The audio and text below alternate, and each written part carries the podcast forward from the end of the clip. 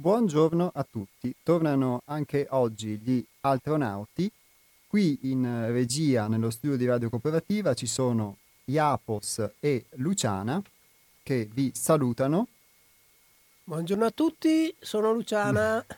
Ciao Luciana e ciao a tutti voi ascoltatori. E oggi è venerdì 4 ottobre e il Centro di Pedagogia Evolutiva Sei Altrove, il gruppo Altrove, è qui con voi. Anche oggi non solo a tenervi compagnia per un'ora e mezza, ma a parlare delle nostre esperienze, esatto, diciamo, possiamo dire. Esatto, di quello che è il nostro vivere quotidiano. Sì. A offrire un ritaglio di vita, poter sì, guardare esatto, in modo diverso un ritaglio di vita. E lo faremo, vi anticipo già, parlando tra di noi e commentando uno scritto di Hermes che si chiama Bontà e Essere. Quindi possiamo dire che oggi parleremo di bontà e essere. E prima di entrare però nel vivo di questo argomento che affronteremo, vorrei ringraziare tutti coloro che hanno partecipato alla mostra L'arte come Scienza, in particolare ringraziare Hermes che ha permesso a questo seme di un'arte concepita in modo diverso e anche proprio l'arte stessa vista in modo diverso, come abbiamo avuto modo di trasmettere, di riconoscere, e poi soprattutto Hermes di trasmettere non solo durante la mostra ma anche nella scorsa puntata che ha anticipato la mostra, la puntata del 20 settembre. E chi vuole se la può appunto riascoltare, e ringraziare tutti gli artisti che hanno partecipato. In particolare poi salutiamo Patrizia e Paola che ci stanno ascoltando dal Piemonte e che probabilmente ci stanno ascoltando mentre stanno facendo le faccende domestiche. Mi ha detto così Patrizia. Quindi abbiamo delle ascoltatrici, diciamo, da oltre regione, poi sapete che Radio Cooperativa, oltre che in Veneto e in Friuli, si può ascoltare anche in tutta Italia e in tutto il mondo attraverso lo streaming sul sito di Radio Cooperativa che è radiocooperativa.org. E un ringraziamento particolare va anche a Radio Cooperativa, appunto alla radio che ha promosso questo evento tramite i suoi canali e tramite il sito web, e quindi ringraziamo la radio e in particolare Mario Brusamolin che sempre ci aiuta in queste performance, diciamo, nel web. E detto questo, ci sono degli altri eventi che terremo nel nostro centro che vogliamo segnalarvi. La parentesi artistica, diciamo, la chiudiamo per il momento, ma avremo ancora modo di parlare di arte e ancora modo di parlare di altre cose che come Centro di Pedagogia Evolutiva organizzeremo, quindi resterete aggiornati ascoltandoci. E vi segnalo oggi una conferenza e una presentazione che si terranno sabato 12 ottobre a Padova alla libreria Il Sigillo, che è in via Beato Pellegrino 102, la libreria esoterica Il Sigillo. Una presentazione della nostra casa editrice, una conferenza con l'autore alla quale siamo lieti di invitarvi, che parlerà delle ultime pubblicazioni di Sei Altrove come casa editrice, ma sarà soprattutto anche un dialogo con i presenti in uno scambio di domande e risposte su temi esistenziali, un po' come è il senso di questa stessa trasmissione, come è il senso di tutti gli incontri, di tutti gli eventi che vengono organizzati dal centro. Sabato 12 ottobre, quindi, saremo alla libreria Il Sigillo di Padova, che è in via Beato Pellegrino 102.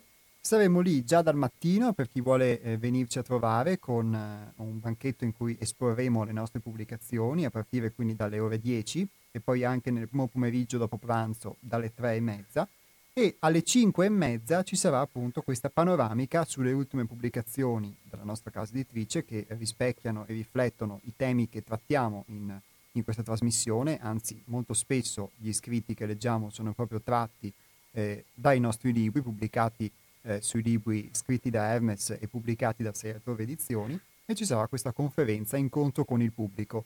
Quindi, dato che l'ingresso è libero e gratuito, l'invito è rivolto a tutti voi che siete in ascolto sabato pomeriggio a passare un sabato diverso. Questo il 12 ottobre, quindi non domani ma la settimana prossima.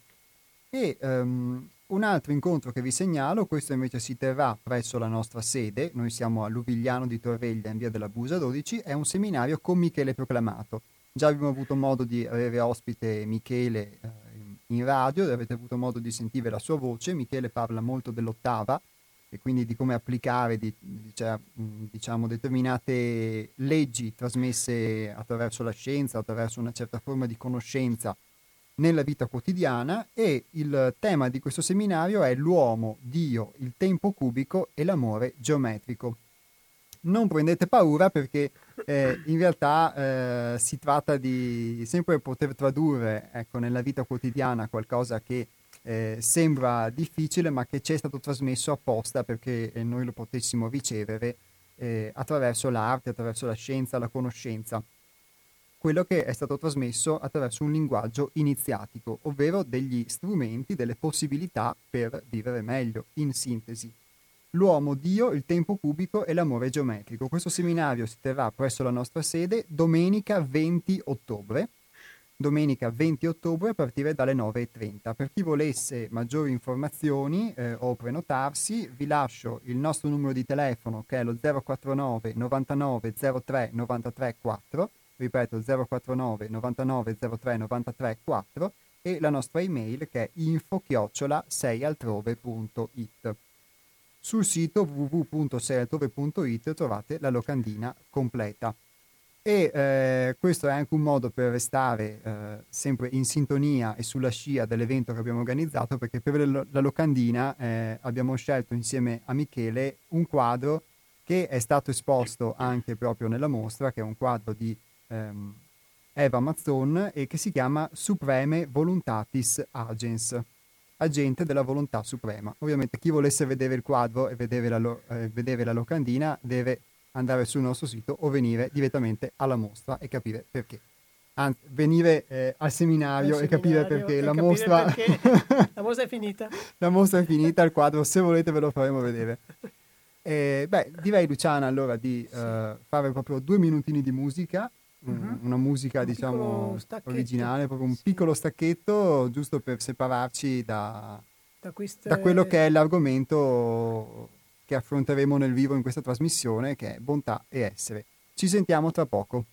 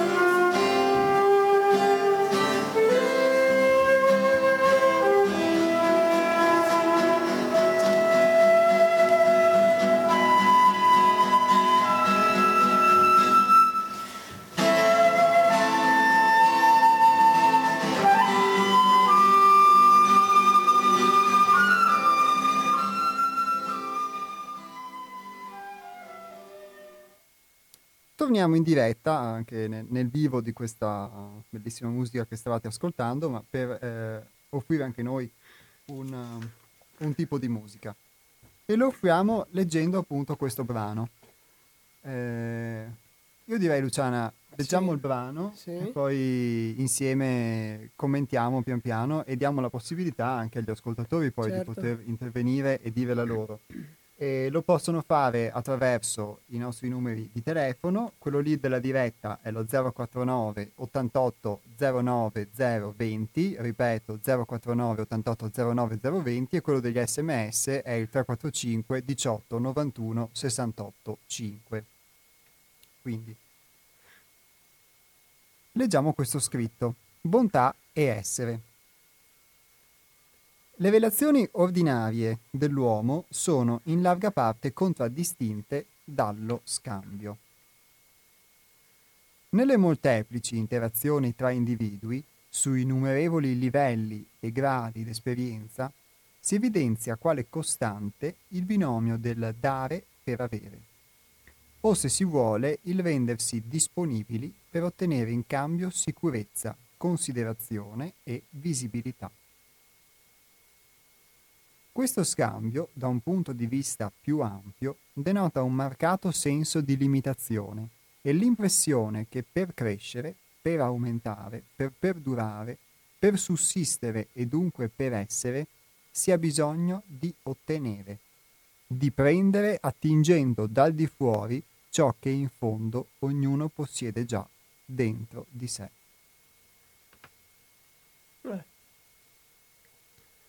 Io comincerei da segnalare questa cosa che mi sono segnato, ovvero sullo scambio. Lo scambio, esatto. Perché normalmente magari siamo abituati a uno scambio, perché tutto il mondo si fonda su uno scambio, che è lo scambio economico principalmente. Principalmente lo scambio economico. Attraverso il denaro. Si espande anche in tutte le altre parti della vita quotidiana. Sì.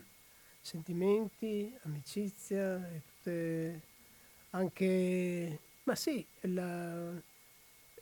si espande in tutte le direzioni. In realtà ti posso dire, Iapos, che quando Hermes ci ha mandato questo brano da visionare, da vedere, da analizzare, da studiare, io mi sono ritrovata con molte resistenze nella lettura, se devo proprio essere sincera completamente, perché ho riconosciuto il mio vivere all'interno di lettura, che tu hai letto una piccola parte, ma già si intuisce il seguito.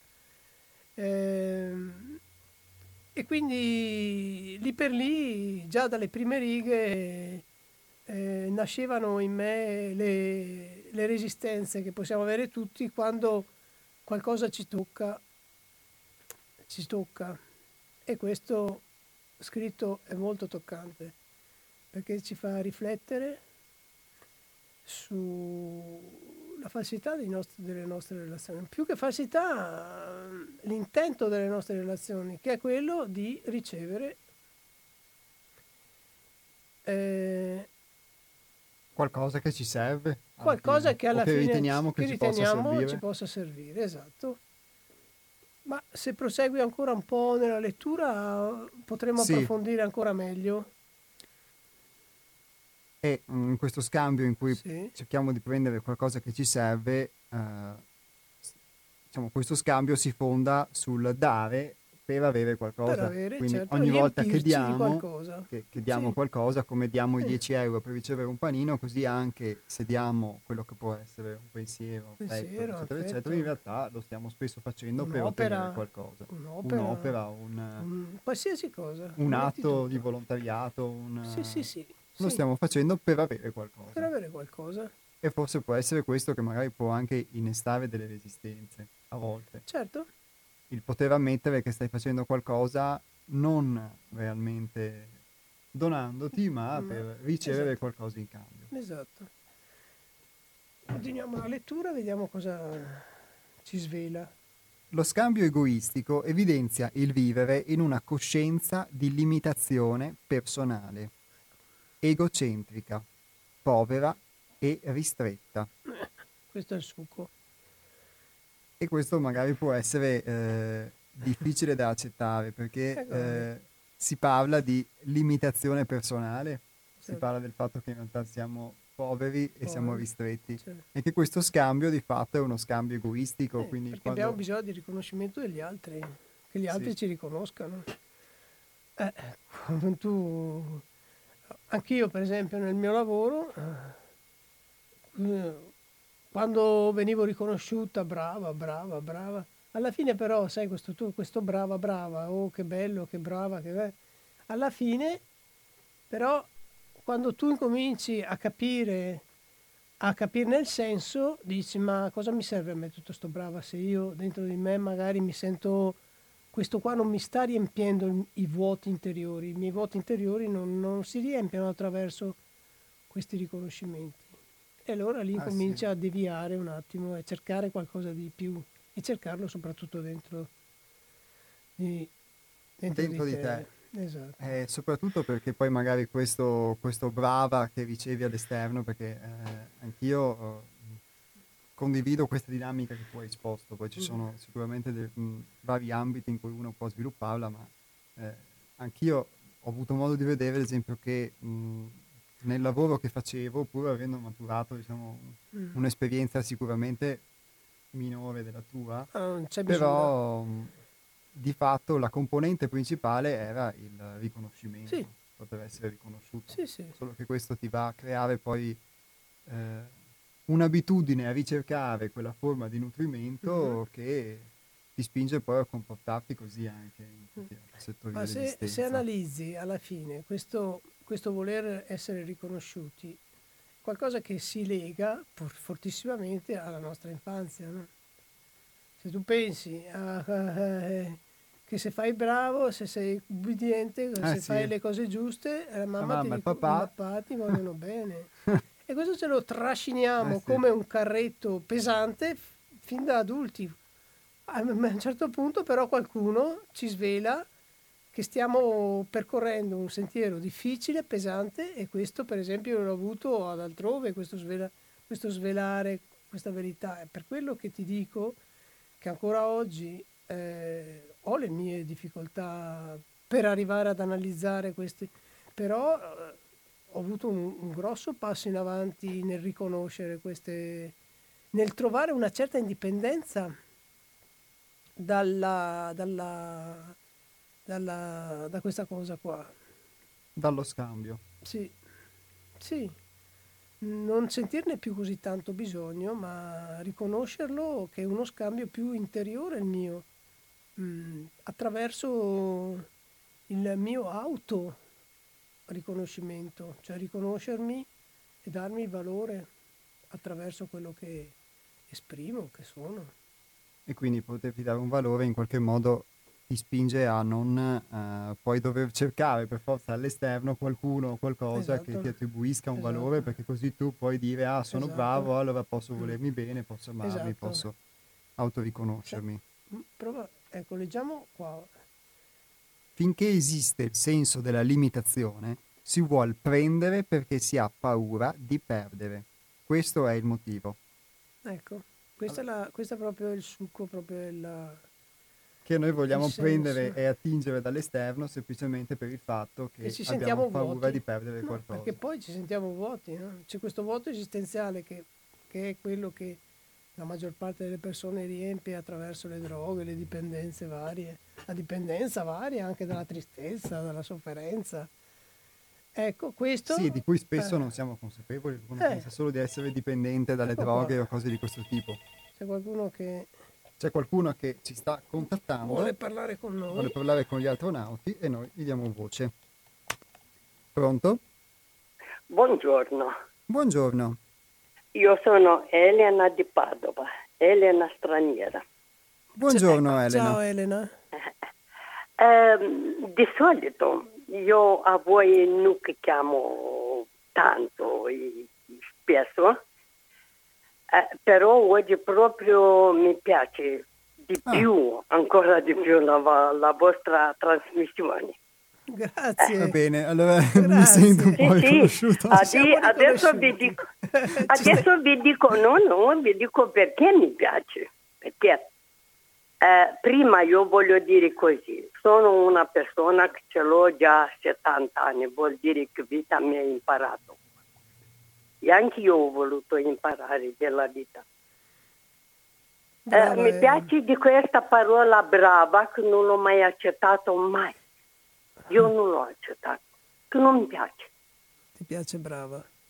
No, a me non mi piace, alla mia età. Mm-hmm.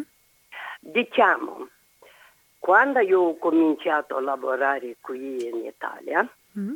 Dio mio, mi diceva, provate di capirmi perché noi siamo molto diversi, come io parlo italiano, però c'è la differenza fra me e voi parlate meglio. Il problema è che lavorando io mi faccio la mia dovere, no?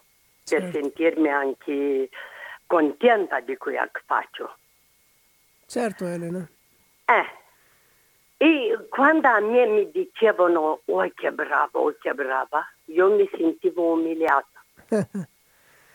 Sì, ma perché mi sentivo umiliata? Anche io dicevo, non parlavo bene, però un modo che mi capivano. Dico, signora, io sono così cresciuta, ce l'ho una età, che io già devo capire, pensare che faccio, come faccio, e parlo, no? Mm-hmm. Dico, voi mi scusate, io lo dico perché parlavo con persone che lavoravo in casa allora. Dico, a casa mia bravo si dice a un bambino per incoraggiarlo, per rinforzare il carattere, per crescere più convinto di quello che lui può fare, eccetera. Di solito io sentivo in circo, mm-hmm. Quando le persone trainavano i canini, voi mi scusate, io parlo tutto così perché sono cresciuta libera e muoio libera. Certo. Dicevano alle cani bravo, e anche quel cane se tu noi davi una caramella o qualcosa, lui non continuava a fare quello che vuoi tu, no? Dico, io mi sentivo, dico, a me brava non mi serve. Certo. Io mi faccio il mio lavoro con cuore, animo e così come mi piace, quello che vedo in mano, e quello è il mio bravo. Certo, ci stai facendo una bellissima riflessione, ci stai dando veramente un bellissimo input, Elena. Perché in realtà ognuno dovrebbe essere consapevole di quello che sta facendo e di quanto sta dando di contributo alla società e all'umanità. Vero. Così dobbiamo essere. Io ti faccio, tu mi dai. E io ti ringrazio, io rimango brava. Sì, Elena, è perfettamente così. No, io chiedo scusa a voi perché mi piace tanto oggi, proprio per questo ho deciso di chiamarvi. Grazie, non hai niente di cui scusarti, anzi. No, siamo così nella nostra educazione, ecco. Problema, che anche mi facevo domanda, Elena, tu vai a fare palestra, no? Dico, signora, una donna anziana, io gli volevo tanto bene, eravamo amici, grandi amici, non cattiveria. Io dicevo, signora, che palestra, se io vengo da lei, lavoro e da me escono 7-10 di questi sudori, io già faccio palestra. Certo. E mi diceva, tu sei furba. No, non sono furba. Io sono venuta qui per aiutare i figli, no? Certo. Non per andare, prenderli sui soldi, poi vado, è bene andare in palestra, no? Quando non puoi, non vai, no? Certo. Però io lo facevo da lei. E anche ogni tanto con questa proprio parola voglio già finire perché sono anche altri devono telefonare. Sì. Io mi sentivo umiliata, io non lo accetto mai. Bene. Grazie Elena, grazie della tua testimonianza. Grazie a voi mille grazie, tanti saluti a tutti i collaboratori di Radio Cooperativa. Va bene. Buona giornata. Buona giornata, ciao. Buona continuazione. Grazie a voi. Ciao. Beh, direi che Elena... Bella riflessione. Una bella riflessione straniera, quindi proprio... Ci voleva, per noi sì. È perfetta, sì. Ci piace molto questa cosa. Mi viene da commentare poi quello che ha detto Elena, dicendo che si dovrebbe, uso il condizionale, essere, come suggeriva lei, essere appagati dal fatto stesso di compiere ciò che si sta facendo senza che qualcuno ti riconosca. Però per esperienza... So bene che spesso tendiamo al contrario. Certo. Pronto? Iapos, Luciana, un attimo che abbasso perché c'è un rumoraccio che non mi comoda. Eccomi qua. Ciao Ivan. Ciao Ivan. Ivan di Campalto, ciao. Ciao. Vabbè, sì. Bentornato. Abbiamo riconosciuto subito. Allora, io mi trovo a casa in coma di sinistra con un piede, tanto per cambiare ancora, ma sono qua che vi ascolto. Ti ringraziamo. Grazie. Grazie, e sto anche per giunta pranzando, e tra un po' di spinaci e 2 panini con formaggio e prosciutto sto ascoltando quello che state dicendo. Va bene, guarda, io e Luciana volevamo proprio dire, poi non l'abbiamo fatto, che il brano che stavamo per leggere sarebbe stato un pugno sullo stomaco, diciamo, per resistenza. Invece, l'auspicio è che possa favorire ancora, se ben colto, proprio sì, una buona digestione e una buona apertura. Sì. Beh, insomma, io finché sto ascoltando mi sto pranzando, adesso finisco di dire quello che devo dire, poi ritorno a pranzare. Quindi. Dici tutto. Vabbè, allora, l'argomento è alquanto interessante, vasto e soprattutto istruttivo, perché fa capire com'è la società di adesso. Bon, allora io da non vedente, io dico le cose sempre come le vedo io, siamo purtroppo, c'è un rumoraccio qua che mi rompe, ecco scusatemi, c'è praticamente il fatto che noi siamo inculcati dalla società di adesso, quindi dalle culture, tra virgolette, occidentali, dove noi, secondo le culture di origini occidentali, dobbiamo pretendere di voler assolutamente avere dopo che sia dato. Ma io mi dico, dove sta scritta sta roba? Io a una persona posso dare amore avendo in cambio solo un ringraziamento, perché devo avere oltre quello che io devo avere? È vero che c'è un proverbio che dice dare e avere, ma dare e avere fino a un certo punto, bisogna vedere dove bisogna dare e avere. Io posso dare a voi e magari avrei in cambio un ringraziamento, posso avere in cambio una gratitudine, una stretta di mano, ma non che io devo per forza avere quello che devo avere, ma devo cosa? L'unica roba che devo fare è morire, ma resto non c'è niente di dovere a questo mondo. Sì. Grazie. Quindi, Ivan. No, perché siamo qua ogni volta che ce la giriamo intorno, ma perché bisogna avere, ma perché bisogna dare, ma dare che? Bisogna avere cosa? Puoi avere un ringraziamento? Puoi avere un gesto di stima? Puoi pretendere di volere avere il rispetto? Ma tutto il resto, signori miei, niente a questo mondo è dovere. Ripeto, ribadisco, l'unico dovere che abbiamo è rispettarci l'uno l'altro, mangiare, bere, respirare e purtroppo lasciare questo percorso di vita, ma tutto adesso niente è dovere. Io non so se avete capito cosa voglio dire. Sì, capito perfettamente. Ok Ivan. Sì. Grazie Ivan perché ci hai dato un bellissimo spunto. Ti lasciamo tornare al tuo panino. Sì, sì, con prosciutto e formaggio, saluto il mio grande amore, ecco.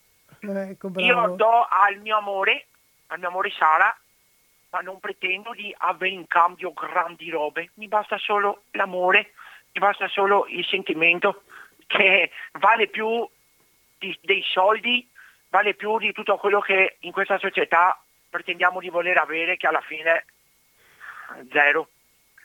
Ragazzi, grazie. Ciao. Grazie. Ciao ragazzi. Il proseguo di questa lettura, diciamo, sicuramente ti ispirerà anche in base a quello che hai detto. Sì, grazie ragazzi. Ciao, buona giornata, grazie a te. Ricambiamo. Ciao. Beh, direi che è stato un altro spunto interessante, sì, certo. Forse in tema di pretesa, quando a volte Ha introdotto la pretesa. Mm-mm. E allora, che è una cosa interessante che si associa automaticamente agli scambi. Lo scambio e la pretesa. Sì, perché la cosa che ad esempio io ho colto di quello che ha detto Ivan è quando noi vogliamo avere, perché dentro di noi facciamo una cosa, certo, consapevolmente o meno, perché ci aspettiamo, esatto, qualcosa, e magari abbiamo una determinata aspettativa, e quando questa aspettativa non viene ricambiata, allora poi vanno nel tempo, no, a rovinarsi i rapporti, eccetera, eccetera. E forse proprio diventare consapevoli di questi scambi, delle nostre aspettative che abbiamo nei confronti degli altri, eccetera, può aiutarci di fatto quantomeno a viverli in modo diverso, certo, quantomeno a rapportarci in modo diverso, perché se tutto è scambio non possiamo forse non scambiare qualcosa. Sì, tutto è scambio, ma nel limite dello scambio, voglio dire, sì, ma non che questo vada a intaccare la nostra personale crescita. Cioè, noi quando cresciamo, sì, in essere, non pretendiamo più e non cerchiamo più questo genere di scambio. Diamo un limite anche ai nostri bisogni, perché anche lì lo scambio è dettato dai bisogni. Da una paura di perdere. Da una paura di perdere, da pur di avere tanta roba in casa, cioè riempirsi di robe, perché queste ci riempiono anche i vuoti interiori, per esempio comprare. Queste sono tutte cose che sono dettate proprio dal modo di vivere lontani da se stessi, dalla propria essenza. Nel momento in cui, come diceva l'ascoltatrice prima Elena, che ha dato uno spunto bellissimo, nel senso che lei non ha più bisogno di sentirsi dire brava, perché non ne ha bisogno, è un'offesa per lei, perché quello che fa è lo fa per la sua maturità, perché è diventata matura e in grado di fare bene quello che fa, capisci? Questo è un senso veramente profondo di essere. Io faccio quello che devo fare, non ho bisogno che mi venga detto brava, perché sono già consapevole, non di essere brava, ma di essere umanamente a posto con me stessa e con gli altri. Bellissimo. Cosa dici? Ma direi che hai espresso questa cosa, secondo me, in modo perfetto. E quello che posso aggiungere è che è proprio un nuovo modo di essere quello che ci, sì, si propone, che poi emergerà, sì, anche da questa lettura del brano, perché è talmente radicato in noi, in questo caso, nel caso dell'esempio che abbiamo fatto con Elena, il fare qualcosa per ottenere un bravo, sì, partendo dalle cose banali, che poi diventa proprio una dinamica che andiamo a ricercare, quindi si tratta proprio di orientarci in modo diverso. Sì, spostare la visione, spostare il modo, ma soprattutto crescere in essere. Sì. Crescere in essere. Anziché in avere. Anziché in pretendere, in scambiare amore per riempire solitudine o cose di questo genere. Perché per scambi si intende anche questo, no? Proviamo a guardare magari gli scambi che abbiamo con le altre persone che certo, vuoti ci vanno a riempire. Questo bellissimo scritto di Hermes. Finché esiste il senso della limitazione, si vuol prendere perché si ha paura di perdere. Questo è il motivo. Se fossimo diffusi in tutto, se le influenze, le energie, le forze, le vibrazioni universali che vengono e vanno esprimessero il bisogno di fondersi in tutto, di allargarsi, di crescere, non dentro i propri limiti, ma andando oltre le barriere, immedesimarsi a tutto, non ci sarebbe più nulla da perdere, perché si sarebbe e si avrebbe tutto ciò che serve al nostro cammino animico. Qua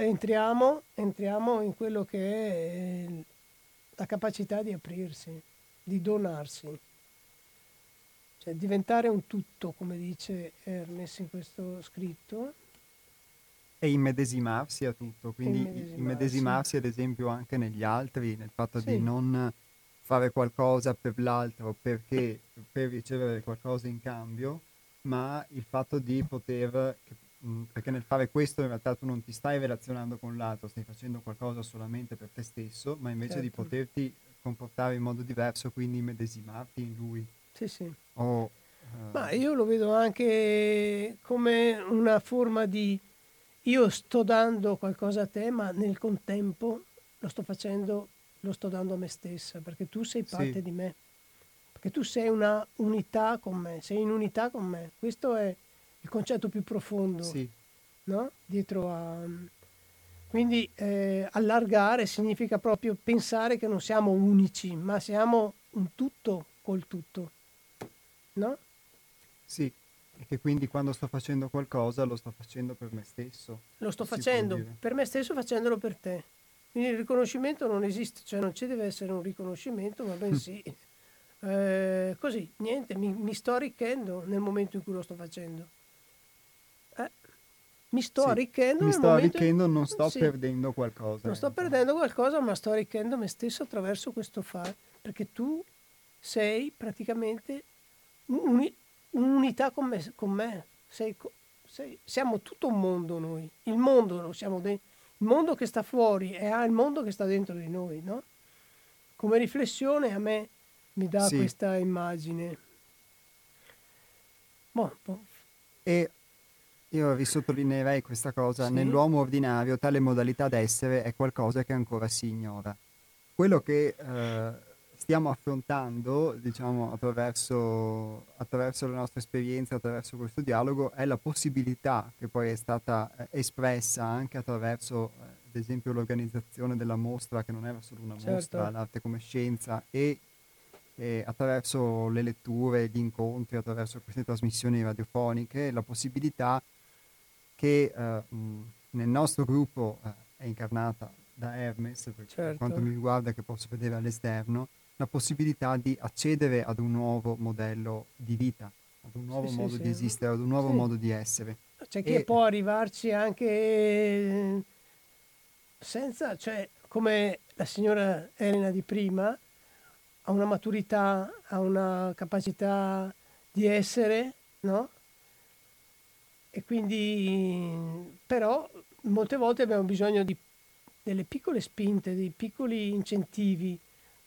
Per esempio, anch'io nella mia vita ho avuto bisogno, anch'io, per arrivare al centro di Sei altrove e comprendere più profondamente questa cosa qui dello scambio e riconoscere quanta fatica c'è all'interno di me per poterlo accettare, e perché è una verità che poi si svela, ma nel momento in cui è svelata non può più trascinarti nelle tue abitudini malsane. Sì, perché se lo fai ti rendi conto comunque che quando ci torni quando ci torni sei proprio... È qualcosa che... Sì. È vero, come dici tu, questa verità è un qualcosa che risuona in te in modo tale che ti spinge per forza di cose a non uscire. Sì, ad arricchirti e nel contempo anche entrare proprio dentro l'essenza, perché lui scrive bontà e essere. Quindi bontà e essere vanno insieme, cioè questo tipo di bontà non è una bontà sul modello della generosità, dell'altruismo, che comunque sottintende uno scambio, perché io ti do una mano o mi muovo per il bene del mondo, in realtà lo sto facendo per me. Cioè, quando ho letto questo brano, alla fine, riflettendo oltre le mie difficoltà, io ho pensato a Madre Teresa di Calcutta, per dirti, che lei ha fatto tutta la vita, ha lavorato con i lebbrosi, non si è mai ammalata. Qual era il suo cuore, qual era la sua bontà che la spingeva a fare queste cose? Una profonda bontà, un'essenza meravigliosa che non poteva neanche ammalarsi perché era protetta dalla sua grandezza, capisci? Sì. Mi è venuta spontanea l'immagine di lei in mezzo a tutte queste persone, poi tanti altri, il Cristo si è immolato sulla croce per noi, voglio dire. E poi una sfilza di altri che adesso questi due, questo maschio e questa femmina, sono l'emblema per me di grandezza e di bontà e di essenza. Sì, e di questo dono che non... Allora a quel punto lei si buttava nel dare a questi lebbrosi e gli veniva data una protezione infinita, capisci? E questo è quello che è il senso dello scritto di Hermes. Tutti i doni, e quindi quando nel momento in cui ti doni, tutto ti è dato. Sì, non lo fai per finire sui rotocalchi, no, per essere no, penso che lei non l'abbia fatto assolutamente per un coso del genere. No, anzi, perché poi di fatto materialmente tutta la tua vita diventa quello, certo, diventa soltanto quello. Bene. E siccome non se ne conosce a fondo la possibilità, ovvero questa possibilità di essere in modo diverso, si rimane dove è ciò che si è. Si cerca di prendere su ogni piano, materiale, emotivo, sentimentale, mentale. Si vuole accumulare e accumulare, non rendendosi conto che non si può accumulare, stipare, conservare più di quanto realmente serve. Si elargisce un pensiero buono e ci si aspetta riconoscenza. Si concede un po' d'affetto e ci si attende che venga subito contraccambiato, solo perché non si possiede la capacità di essere il pensiero buono in tutto, di essere la bontà, la comprensione, la visione e la tenera sincerità in tutto. Si è pervasi dal senso dei limiti e si ha paura di perdere. Si ha paura di perdere perché si teme di rimpicciolire, di scomparire, di non esistere. Tuttavia, con la pratica costante dell'osservazione e della disidentificazione, si perde il bisogno di esigere. Un bisogno di esigere, come certo, se di fatto la nostra pretesa, la nostra esigenza, quella che citava prima il nostro amico Ivan come quello che vorremmo in più. Bravo, anche dello scambio stesso. Bravo, anche a me ha fatto venire in mente Ivan. Anche a me ha fatto bene, perché poi dice,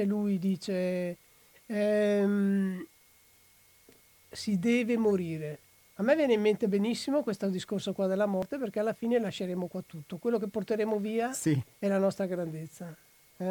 Ci porteremo via la grandezza se ce la siamo meritata, ma non è merito, dai, se ce la siamo conquistata nel lavorare, nel quello che stiamo cercando di fare. Se la siamo diventata alla fine, perché, sì, certo, di fatto perché ce la siamo diventata. Mm-hmm. E quindi noi abbiamo citato qui queste due pratiche costanti dell'osservazione e della disidentificazione, però vorrei sottolineare questa cosa che abbiamo letto, ovvero che questo voler prendere accade su ogni piano, materiale, emotivo, sentimentale, mentale. Quindi quando parlavamo prima dello scambio, lo scambio non è solo lo scambio economico, non è solo lo scambio negli oggetti, ma è anche di fatto nei pensieri e anche nelle emozioni. E così questa nostra pretesa di voler prendere, di voler accumulare dentro di noi più di quanto ci serva. Ed è qualcosa che appunto va quasi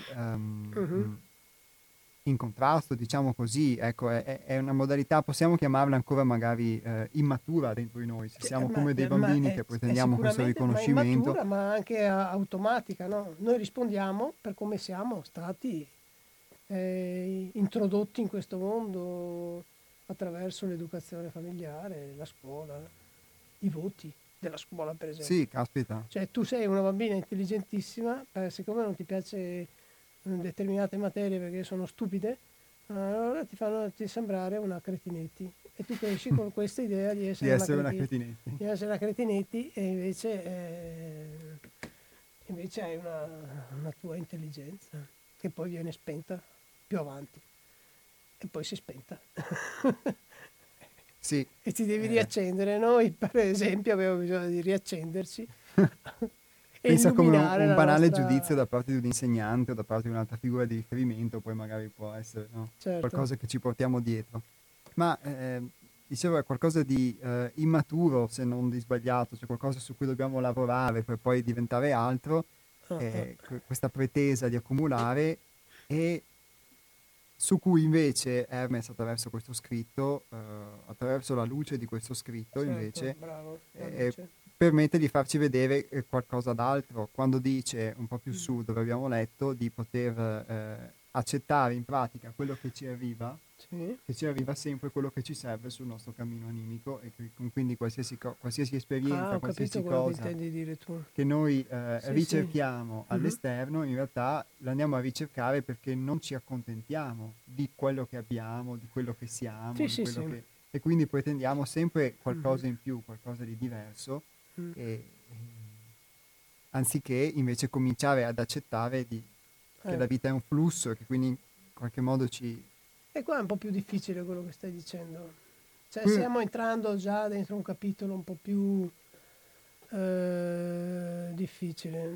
Rimanendo sugli esempi più banali, più semplici, direi che la bontà è un dono di sé, no? Che poi invece quello che stai dicendo tu su questa... diciamo che è questo più che altro, quello che volevo dire, che è questo che magari ci spinge poi, no? Voler sempre ricercare all'esterno per paura di perdere. Per paura di... ma tu hai approfondito su un capitolo che è quello che tutto quello che ci succede è quello che ci serve per crescere. Tu hai detto questo. Sì. E io lo ritengo esattamente una grossa cosa, una enorme sapienza, che è difficilissima anche mettere in pratica, ma anche riconoscere, se ci pensi. Come possiamo accettare una malattia? Eppure ci viene una malattia, ma la accettiamo. Ma questo è un altro capitolo che faremo in seguito, che parleremo per radio. Sì. Intanto rimaniamo sul tema. Chiudiamo questa parentesi. Sì. E sul tema io riciterei però questa cosa che abbiamo appena letto, che con la pratica costante dell'osservazione e della disidentificazione si perde il bisogno di esigere. Certo. Abbiamo visto questo bisogno di esigere che è un inganno. Come dicevi tu, è un inganno che ci facciamo per riempire vuoti che poi non si riempiranno mai. Perché non è un reale bisogno, nel senso che a parte morire, mangiare, come diceva il buon Ivan prima, poi di fatto non dobbiamo niente. Ma questa osservazione, questa disidentificazione sono degli strumenti, diciamo, che spesso abbiamo citato, ma che permettono appunto di... se praticati costantemente, qui devo dire che io sono spesso un cattivo praticante, lo ammetto, di perdere questo bisogno di esigere, ovvero, per spiegare agli ascoltatori, l'osservazione significa riuscire ad osservarsi durante la giornata. Sentiamo. Continuiamo a spiegarlo dopo. Sì. Pronto? Salve, sono Dennis. Salve Dennis. Ben risentito. Grazie. Salute a voi e a quelli che ascoltano. Bella la trasmissione, però dal mio punto di vista c'è un piccolo problema, un piccolo grande problema, che viviamo in un mondo, volenti o nolenti, dove esiste un sistema che è basato non sullo scambio, sulla considerazione, sull'onestà, ma è basato sui soldi. Vabbè. C'è un piccolo problema, ma forse questo è un passo ulteriore, diciamo, nello scambio, e c'è un altro piccolo problema, che non ci spiegano chi è il proprietario dei soldi, del denaro. Non dicono da dove saltano fuori. C'era il più grande poeta statunitense, si chiama Ezra Pound, che diceva, citando l'Enciclopedia Britannica, le banche lucrano interessi sul denaro che creano dal nulla. Esatto. Finché non ci spiegheranno che cos'è questo nulla, finché non ci danno una spiegazione logica su che cosa sia questo nulla, per forza poi le persone si attaccano ai soldi. Bella come riflessione questa. Il nulla e i soldi.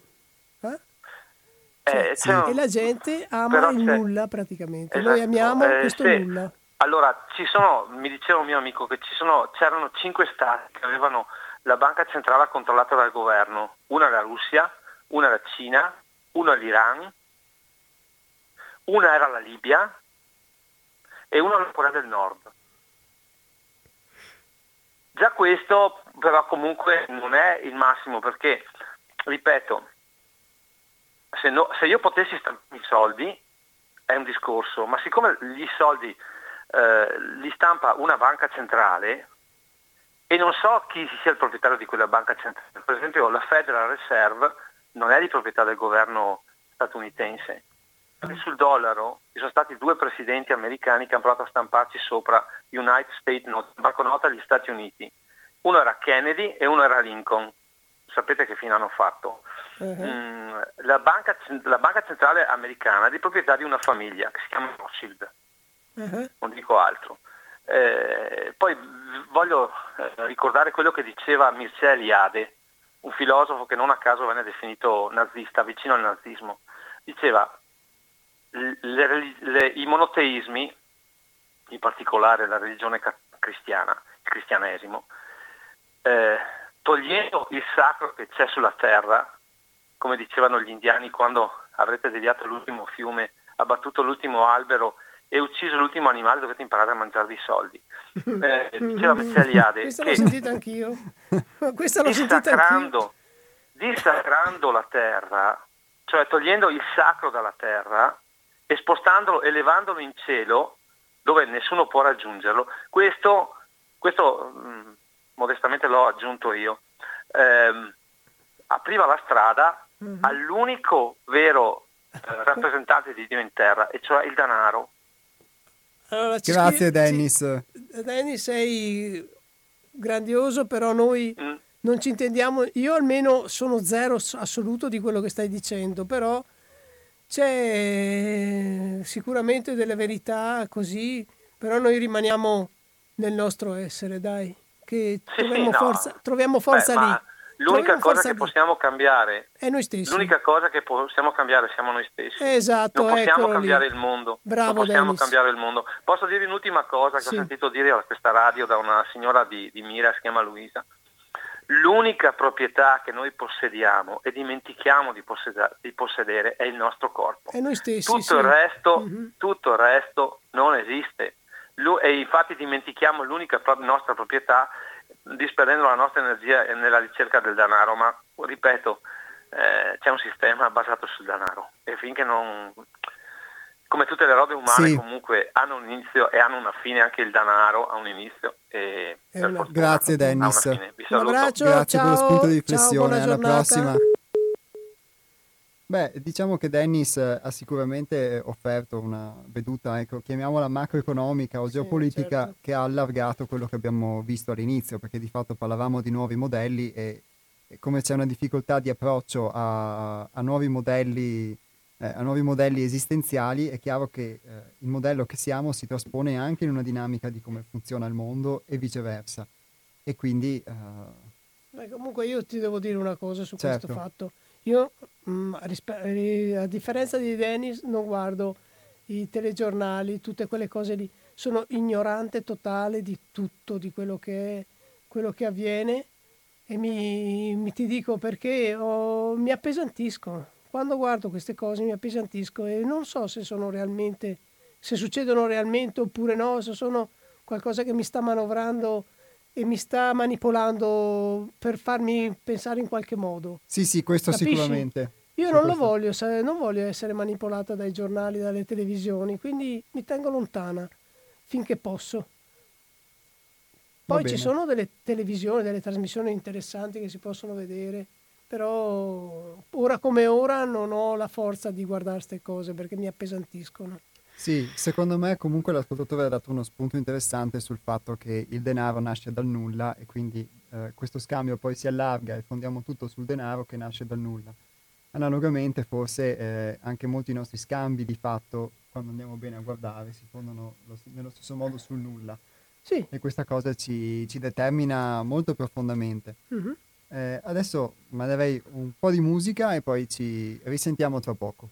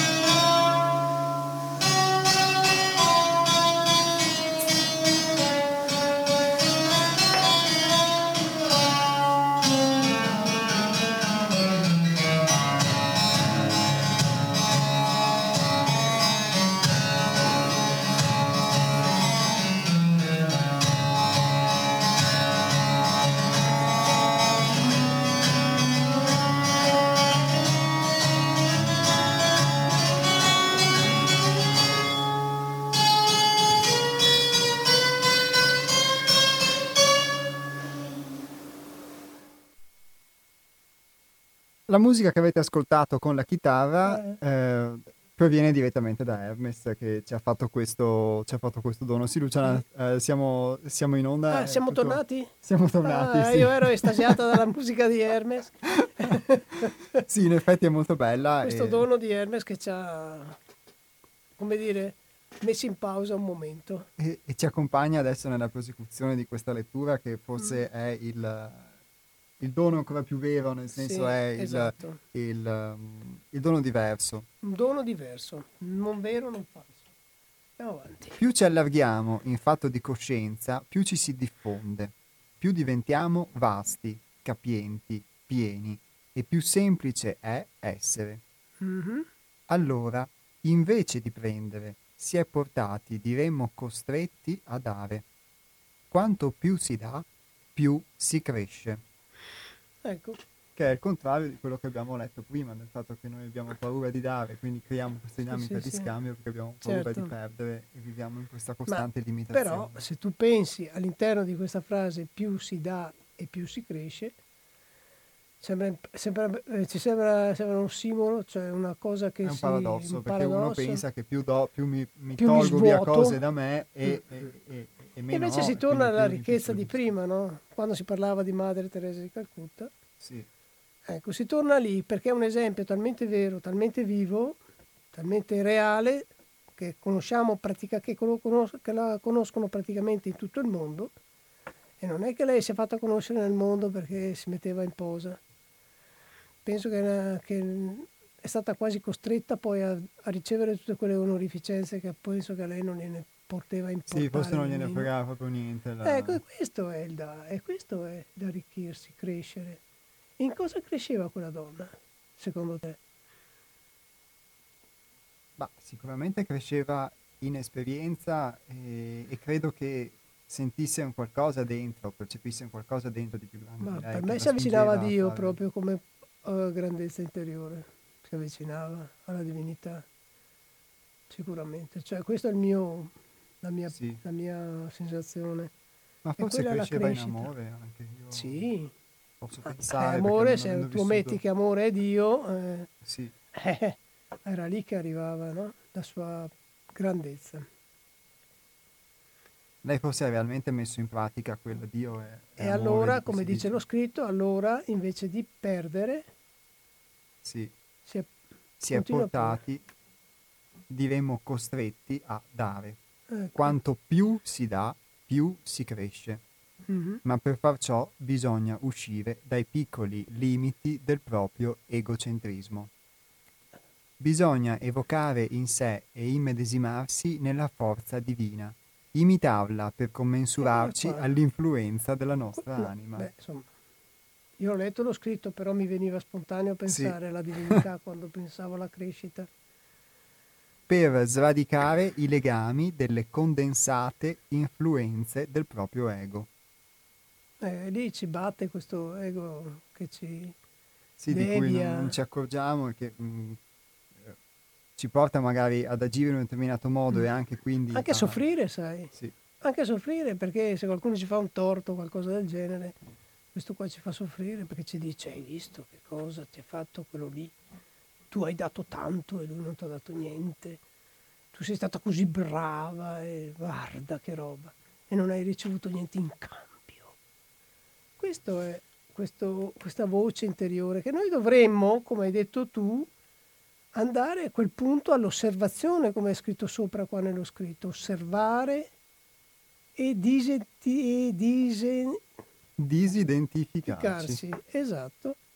Quando noi riconosciamo dentro di noi queste voci che ci dicono: ma hai visto quanto poco ti ha dato e tu hai dato tanto, cose di questo genere, dovremmo andare a dire: ecco, cosa stai dicendo?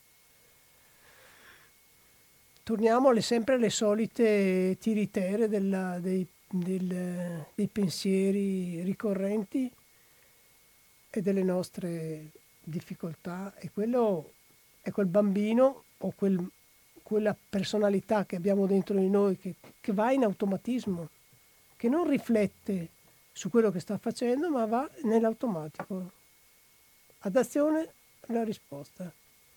Quindi siamo praticamente robotizzati alle risposte, anche nel dare e nel ricevere. E anche nella bontà alla fine, poi l'abbiamo identificato come qualcosa, siamo buoni, invece siamo soltanto dei robottini che rispondono e che vogliono, soprattutto che pretendono.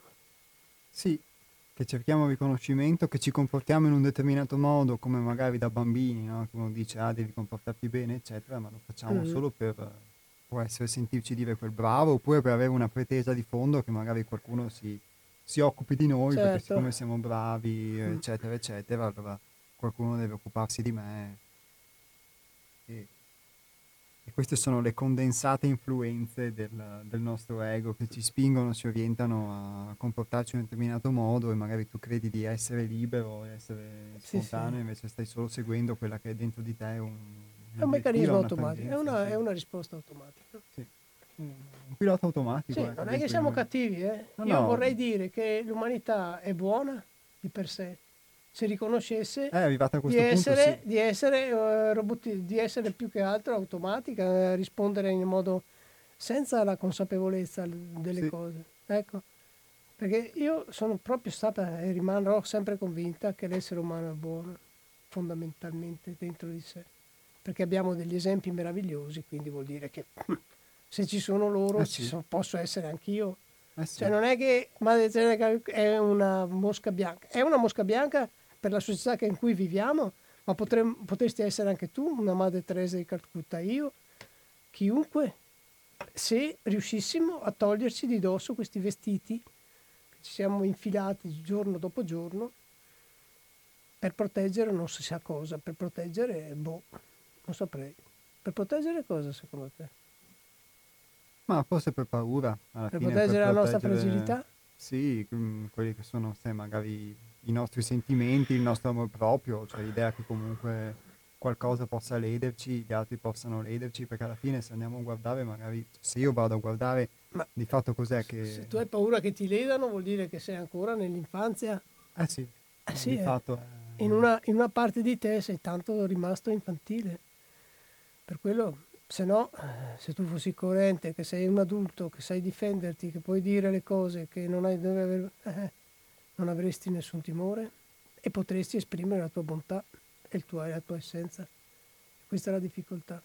Non ci allarghiamo, non ci estendiamo, non ci portiamo fuori da questi confini che ci siamo autoimposti praticamente, da adulti. Perché se io ne sono cosciente me li autoimpongo. Vabbè. Sì. Finiamo lo scritto. Proseguiamo questa lettura, sì. E si parlava di immedesimarsi nella forza divina e di imitarla per commensurarci all'influenza della nostra anima, per sradicare i legami delle condensate influenze del proprio ego. È molto difficile, ma con l'impegno costante e un'aspirazione che non viene meno, vi si può riuscire. Questa modalità esistenziale dovrebbe essere priorità per tutti coloro che scelgono una via rivolta alla verità e alla libertà di esprimere appieno la propria ragion d'essere. Mm-hmm. L'essere vero, essendo unità, è lampada a se stesso. Bello. Hermes. L'essere vero è lampada a se stesso. Guarda quindi... che è bellissima l'idea. Cioè se tu fai luce dentro di te... fai luce anche a tutta l'umanità, in un certo qual senso. Sì, e non devi cercare dei lampioni al neon al di fuori di te.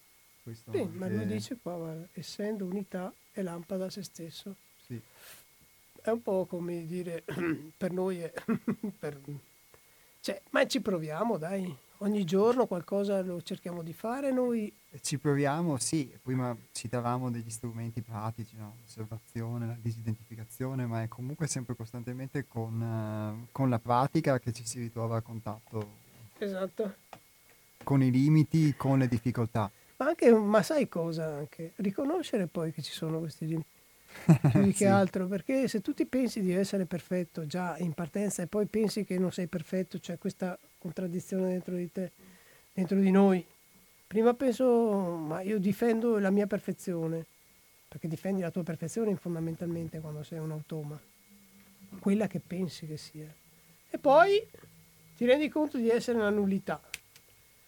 Ma quando ti rendi conto di essere una nullità dovresti riconoscere anche che dentro di te c'è una grandezza più grande ancora, che è quella famosa grandezza divina che abbiamo citato prima, che molte persone che abbiamo come esempi sono arrivate, quindi se sono arrivate loro magari potrebbe essere anche uno spunto per poter cercare di, non dico imitarle, ma un pochettino arrivarci un pochettino alla... Sapevi quantomeno che questo è possibile, diciamo, ecco, poi non ecco, è che esatto, stata magari esatto. Di diventare Madre Teresa di Calcutta, no, assolutamente però, no. Il fatto magari già di poter osservare quando noi vogliamo avere, quando abbiamo questo bisogno di esigere, di cui scrive Hermes, questo bisogno che ci spinge comunque a pretendere qualcosa, ad incamerarlo, a conservarlo e sempre di più e ad avere cose senza esserle, anche molto banalmente a avere magari, ricercare quelli che possono essere insegnamenti, forme di conoscenza, eccetera, perché qui si parla di incamminarsi lungo una via. E spesso magari si è portati anche a ricercare tutta una serie di corsi, di conoscenze, di seminari, eccetera, per poter accedere a un cambiamento dentro di sé e di fatto poi incameri tutte queste informazioni che a volte sono anche le più disparate, a volte sono anche in contrasto le une con le altre, le porti dentro e di fatto non le metti mai in pratica e questo bisogno di esigere, di non voler perdere nulla e di trattenere tutto dentro di te... ingordamente poi ti porta a non cambiare in realtà niente, perché di fatto hai anche tutta una serie di conoscenze, ma se non le metti in pratica, e lo stesso vale per anche per insegnamenti come questo. Certo, sì, tu parli di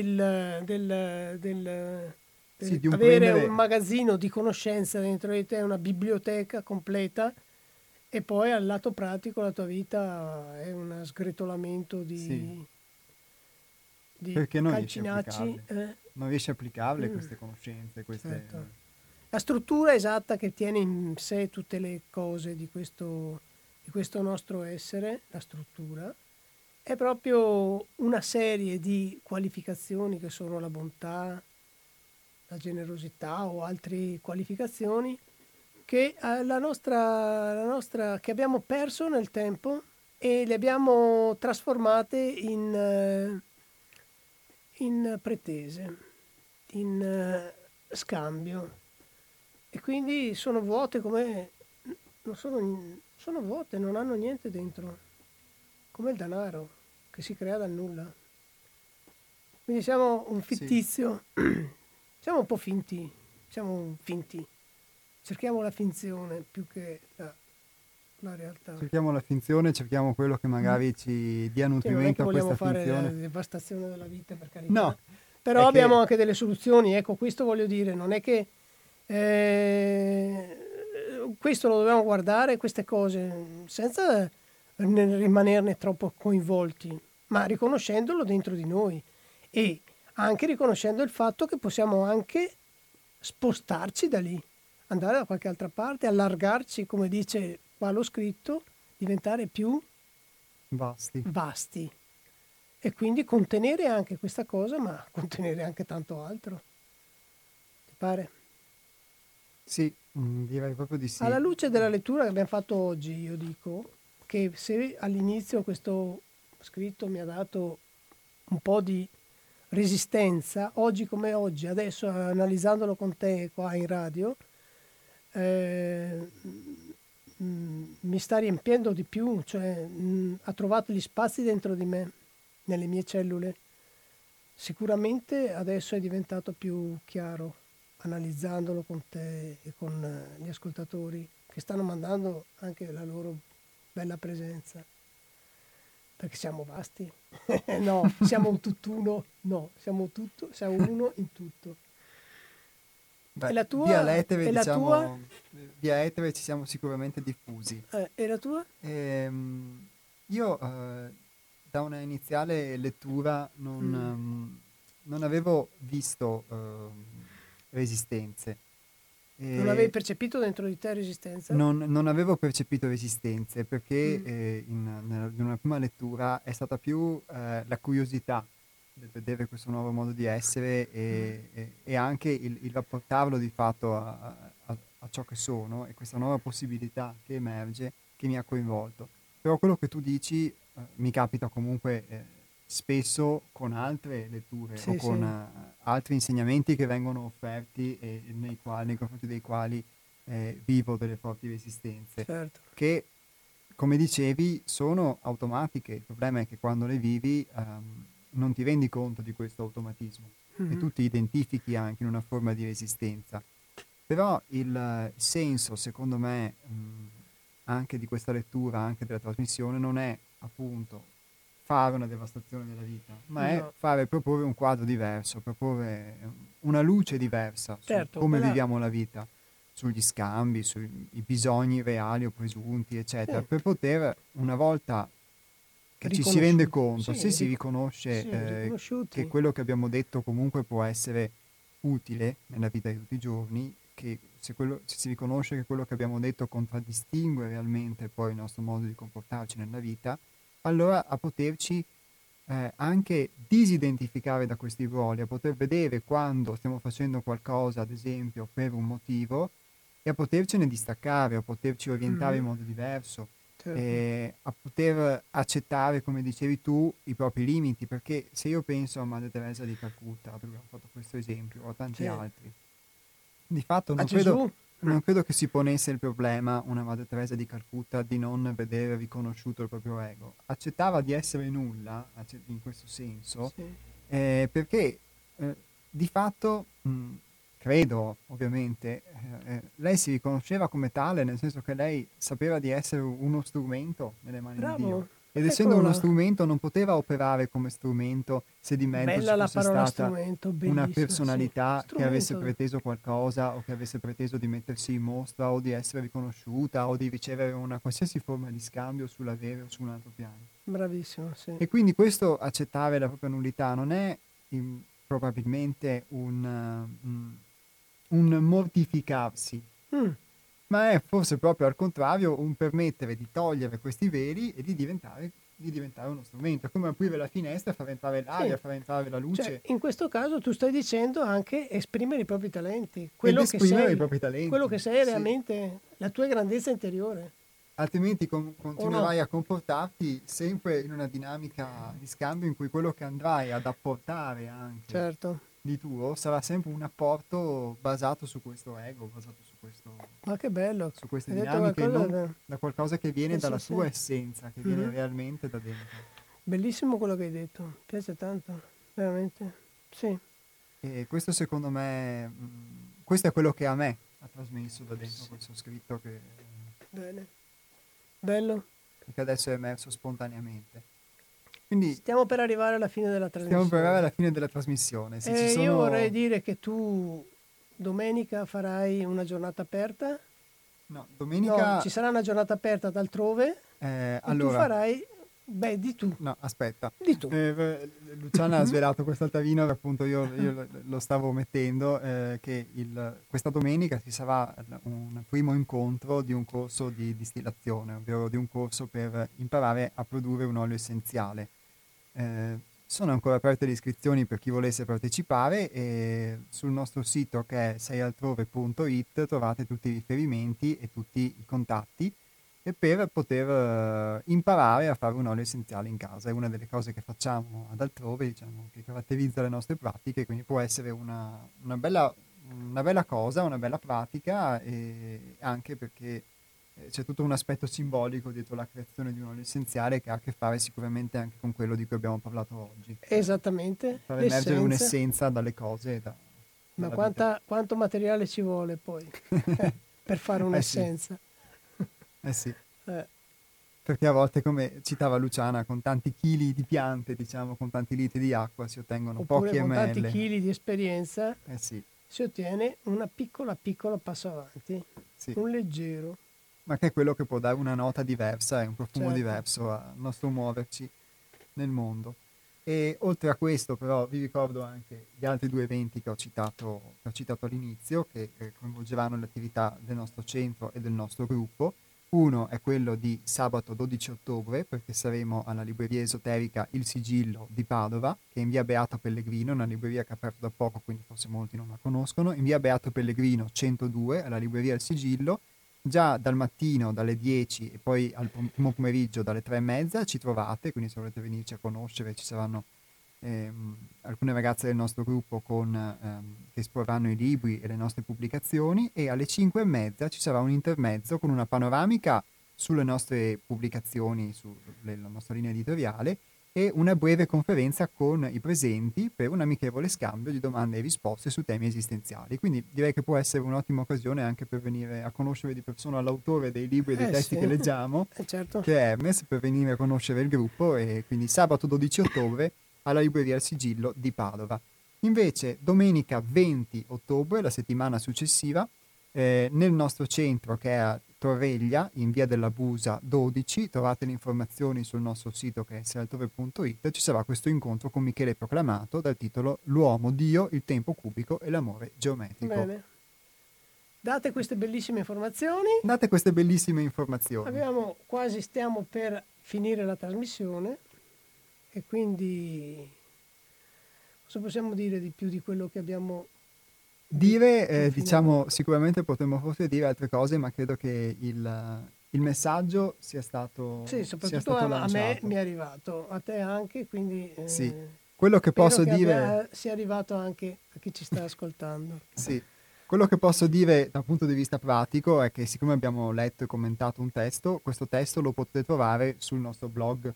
Certo. Perché chi se lo volesse leggere sul computer, sul telefono, stampare, eccetera, si chiama Bontà e Essere, e il nostro blog si chiama La Via della Rosa. Quindi se digitate su Google blog La Via della Rosa, o il link completo è seialtrove.altervista.org, ripeto, seialtrove.altervista.org, oppure cercate Bontà e Essere Hermes su Google, appunto. Forse fate prima. Trovate questo testo e quindi ve lo potete leggere e rileggere più volte. E per quanto riguarda poi la trasmissione radio, la potete riascoltare anche in replica mercoledì 9 ottobre, e poi sul sito di Radio Cooperativa e sul nostro sito. Bene. Secondo me, Luciana, oggi sì, c'è stato uno scambio, abbiamo ricevuto, sì, perché mi sento bene. Stati ascoltatori nuovi, anch'io mi sento bene. Ecco. È stato bello, è una bella dinamica, sì, direi, che si è creata per me. Ringraziamo gli ascoltatori che ci hanno telefonato. Sì. Quelli che hanno ascoltato e quelli che hanno fatto appunto gli ascoltatori. E diamo loro appuntamento alla prossima volta, che è venerdì 18 ottobre, sempre dalle 12 alle 13:30 su Radio Cooperativa. Non ci resta che ringraziare, non ci resta che salutare. Alla prossima, quindi. Buona giornata a tutti. Buona giornata e grazie. E già aggiungo questa cosa, sì, dai, mi sento di dare comunque questa scintilla, che poi chi volesse venirci a trovare, noi siamo a Torreglia, in via della Busa 12, siamo precisamente a Luvigliano, e quindi magari può entrare a contatto con la nostra realtà. Il nostro numero di telefono è 049 99 03 93 4. Ripeto, 049 99 03 93 4. Ciao a tutti e arrivederci alla prossima. Buona giornata. Buona giornata.